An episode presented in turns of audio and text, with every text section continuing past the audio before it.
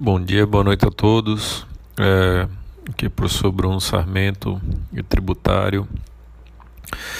É, pessoal, estou aqui para a gente começar a conversar é, sobre algumas, algumas, alguns assuntos da nossa, da nossa emenda é, revisar alguma coisa e falar sobre algumas, uh, algumas partes que eu considero mais importante para vocês.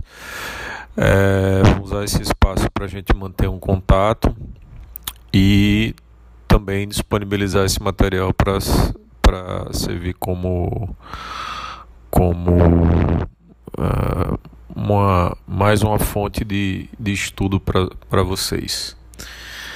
É, sempre lembrando que qualquer dúvida, se quiser fazer qualquer comentário, é, vocês sabem como entrar em contato comigo. Né? Além do, do podcast, além desse canal aqui, é, que vocês acessam de várias maneiras, é, a gente vai eu vou disponibilizar essa gravação uh, e essas gravações que eu vou passar a fazer uh, no, no, pelo WhatsApp no grupo da, da turma. Certo? Então vamos bater um papinho sobre direito tributário. Uh, e eu vou começar com vocês Vou falar um pouco sobre os princípios constitucionais tributários. Então, é, essa matéria a gente já conversou alguma coisa, mas é, com esse tempo, esse intervalo que nós tivemos, eu acho interessante a gente retomar um pouco e, enfim, avançar também. Bom, quando a gente fala em, em princípio constitucional tributário, a gente está falando também da chamada limitação constitucional ao poder de tributar. Na verdade, né, pessoal, uh, o correto, o mais correto seria, o mais preciso, digamos assim, seria a limitação constitucional ao exercício da competência tributária, né?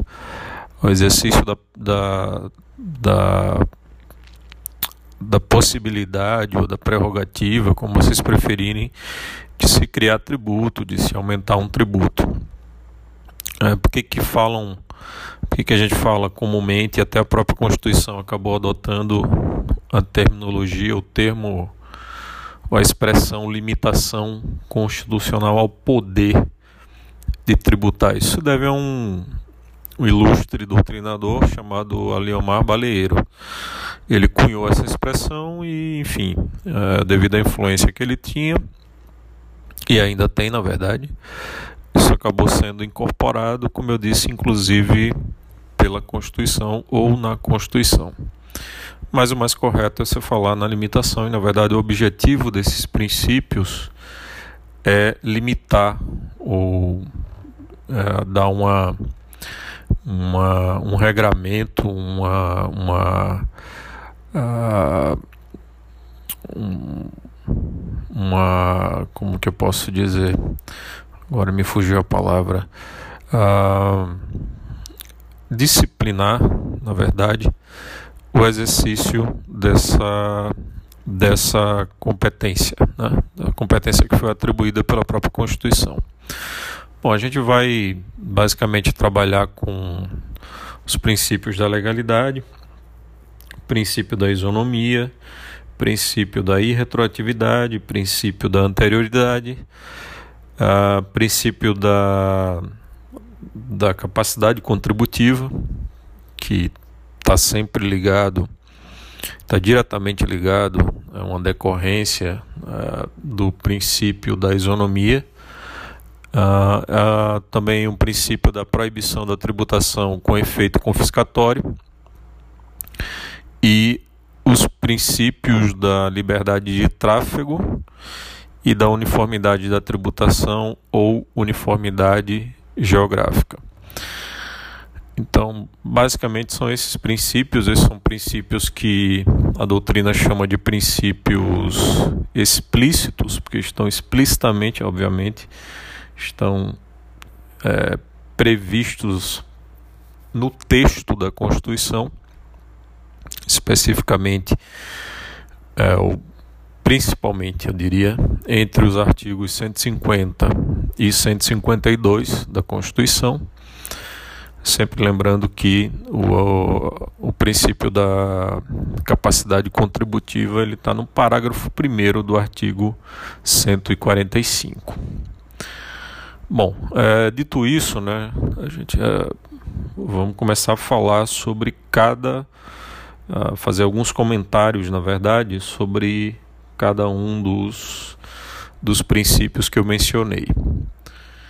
É, Para não ficar muito extenso, aqui eu, eu provavelmente falarei de dois princípios a cada, a cada gravação, a cada podcast. Isso a gente vai trabalhando ao longo do ao longo dessa dessa experiência, né? Então, o primeiro princípio, o princípio que a gente inicia a examinar é exatamente o princípio da legalidade. O princípio da legalidade, ele está previsto na Constituição de uma maneira geral, né? ele decorre do, do Estado Democrático de Direito, é, mas ele já é previsto na Constituição, já tem um reforço na Constituição, ele está previsto como um direito fundamental, lá no artigo 5, inciso 2. Uh, mas o constituinte entendeu que não era suficiente uh, para fins de tributação ou uh, para proteger, na verdade, o contribuinte, essa previsão geral que está no artigo 5. Então, foi instituída a legalidade ah, para a tributação. É, então, foi, foi instituído exatamente o princípio da legalidade voltado para a tributação. Esse princípio está previ tá previsto no artigo 150, inciso 1. Então, digamos assim, o rol dos princípios constitucionais tributários ou das limitações constitucionais ao, ao poder de tributar, ele inicia com o princípio da legalidade, tá? Então, alguns, algumas considerações sobre o princípio da legalidade voltado para a tributação. Quando a gente fala em princípio da legalidade voltado para a tributação, pessoal, a gente está falando do uh, rule of law, né? E a gente está falando de reserva de lei e, ao mesmo tempo, uh, mas de uma forma secundária, mais importante isso, da chamada legalidade da administração. Então, a administração, começando pela legalidade da administração, limita, a, administra, a administração, desculpa, ela está limitada pela legalidade é, no seu espaço de atuação. Então, na sua é, quando há uma liberalidade para que a administração ela possa atuar, ela está limitada pelo princípio da legalidade. Uh, e aí a gente tem, como eu falei, a questão da reserva de lei. Essa sim é mais, é mais importante para a gente e é o que a gente vai trabalhar um pouco mais aqui. Quando a gente está falando em reserva de lei, pessoal, a gente está se referindo em matéria tributária, obviamente, a gente está falando na uh, simplesmente uh, de uma forma objetiva que principalmente a instituição ou majoração de tributo só pode ser feita por lei em sentido estrito. Então, a proteção do contribuinte se dá no sentido de que a criação de um tributo ou aumento do tributo, via de regra, só pode ser feito por meio de uma lei. Uma lei que é examinada, uma lei que é votada, uma lei que é aprovada pelo parlamento, onde estão os representantes do povo, né? o detentor do uh, o titular da soberania, do poder constituinte, enfim.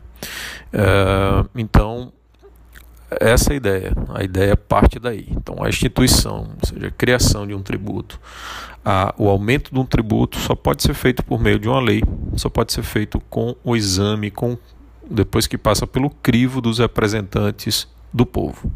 Ok? A ideia básica é essa.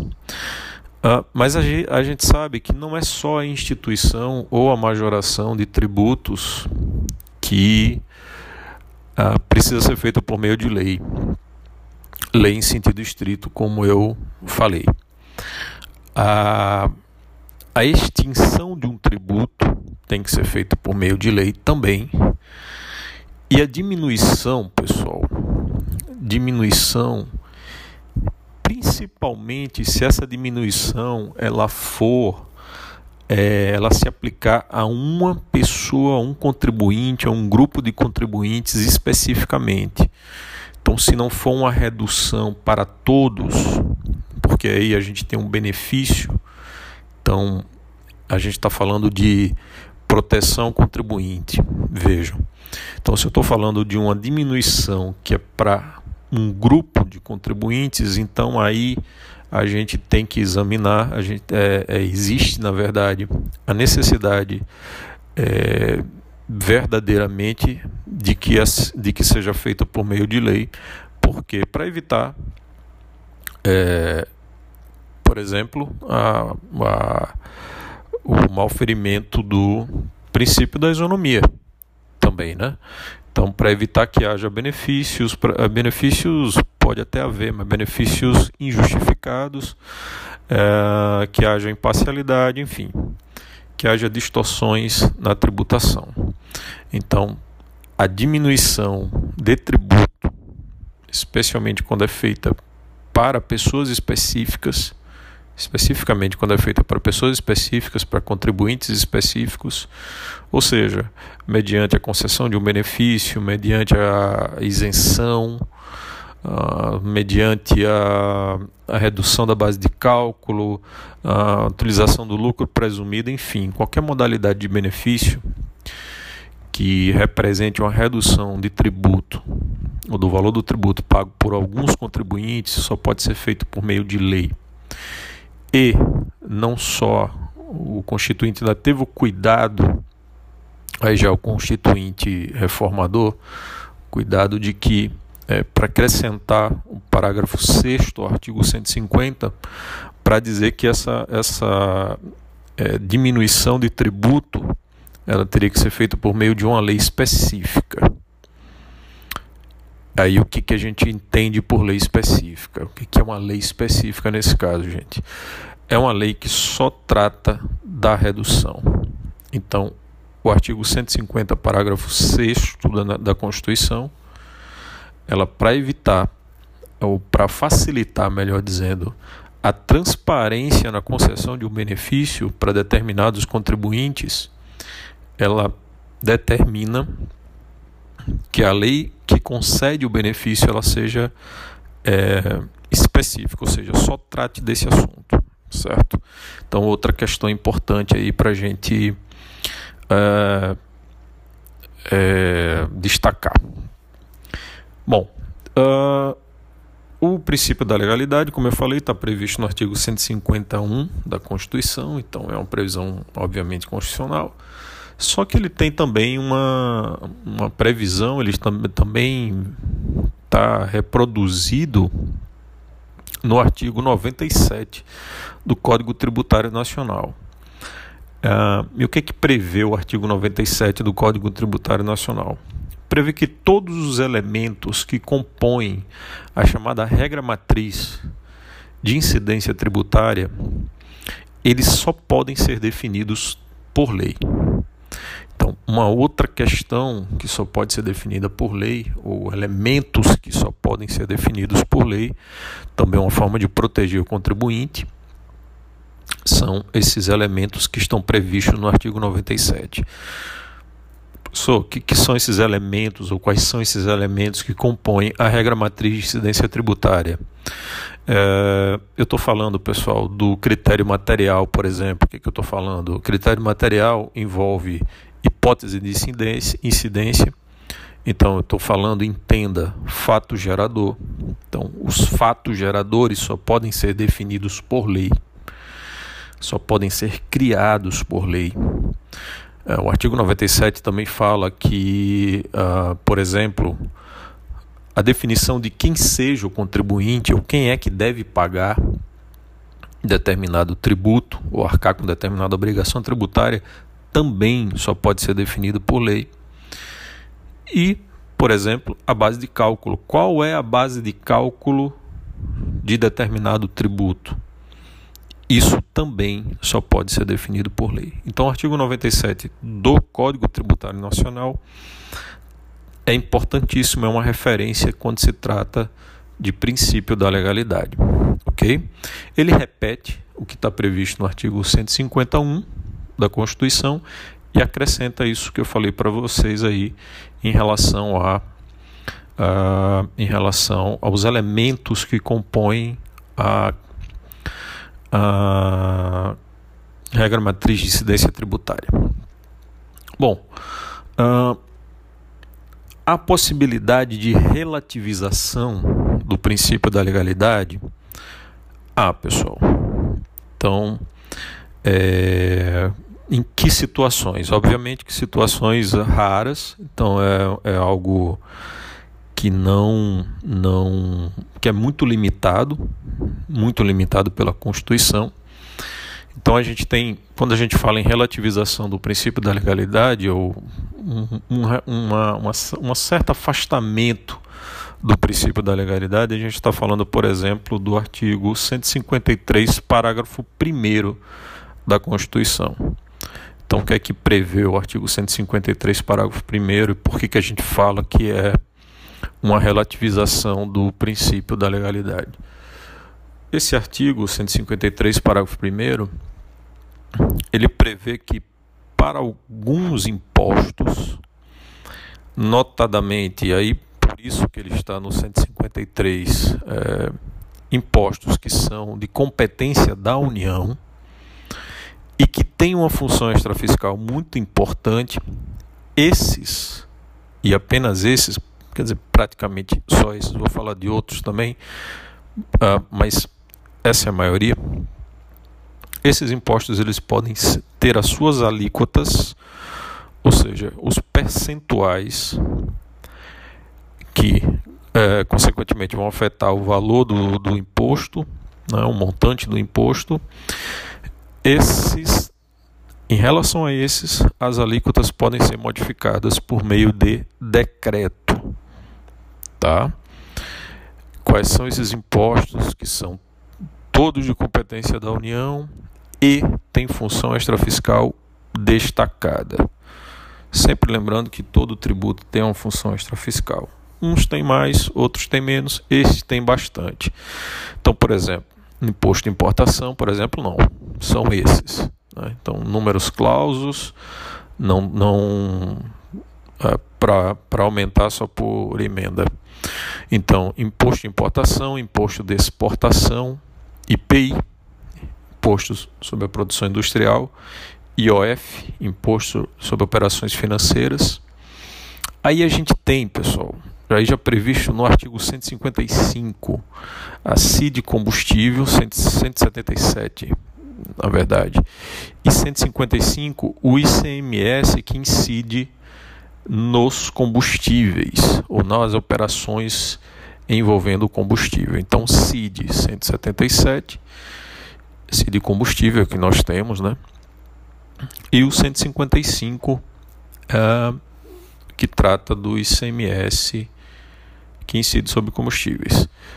Nesses casos aí, a gente vai ter uma relativização do princípio da legalidade. E aí, por que, que eu falo em relativização? Não sei se vocês notaram, eu falei em relativização do princípio da legalidade, eu não falei em exceção ao princípio da legalidade.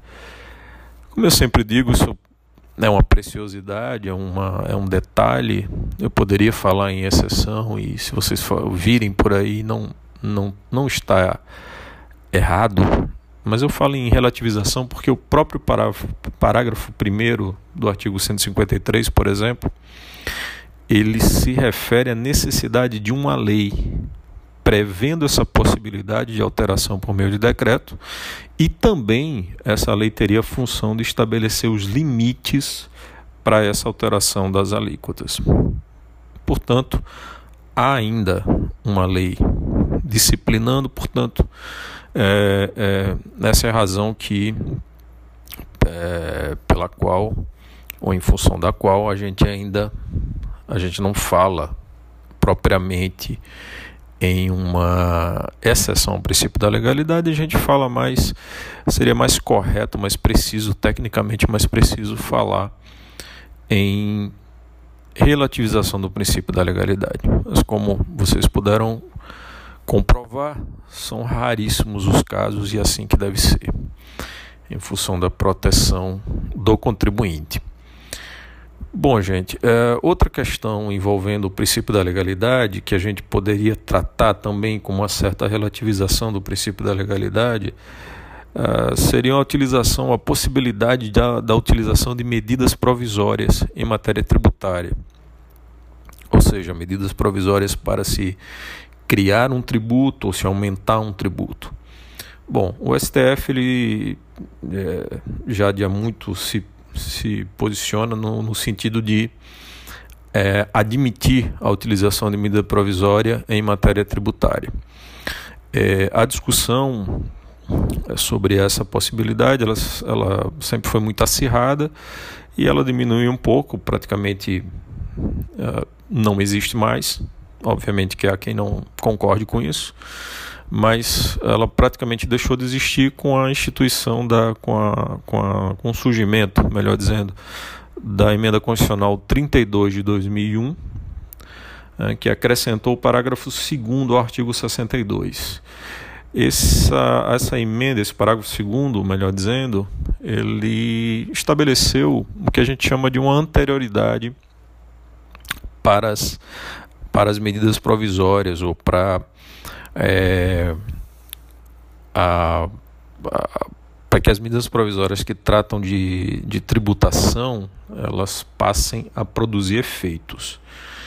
Então foi uma forma de se, de se é, viabilizar, viabilizar a utilização de medida provisória em matéria tributária que a gente vai ver mais à frente o princípio da anterioridade, mas basicamente a ideia é não surpreender o contribuinte. Bom, então basicamente nós temos dois requisitos para que as medidas provisórias elas possam ser utilizadas em, em matéria tributária. O primeiro requisito, eu posso dizer que é o cumprimento do parágrafo 2 do artigo 62 da Constituição. Então, é o respeito a essa anterioridade aplicada às medidas provisórias que tratem de tributação.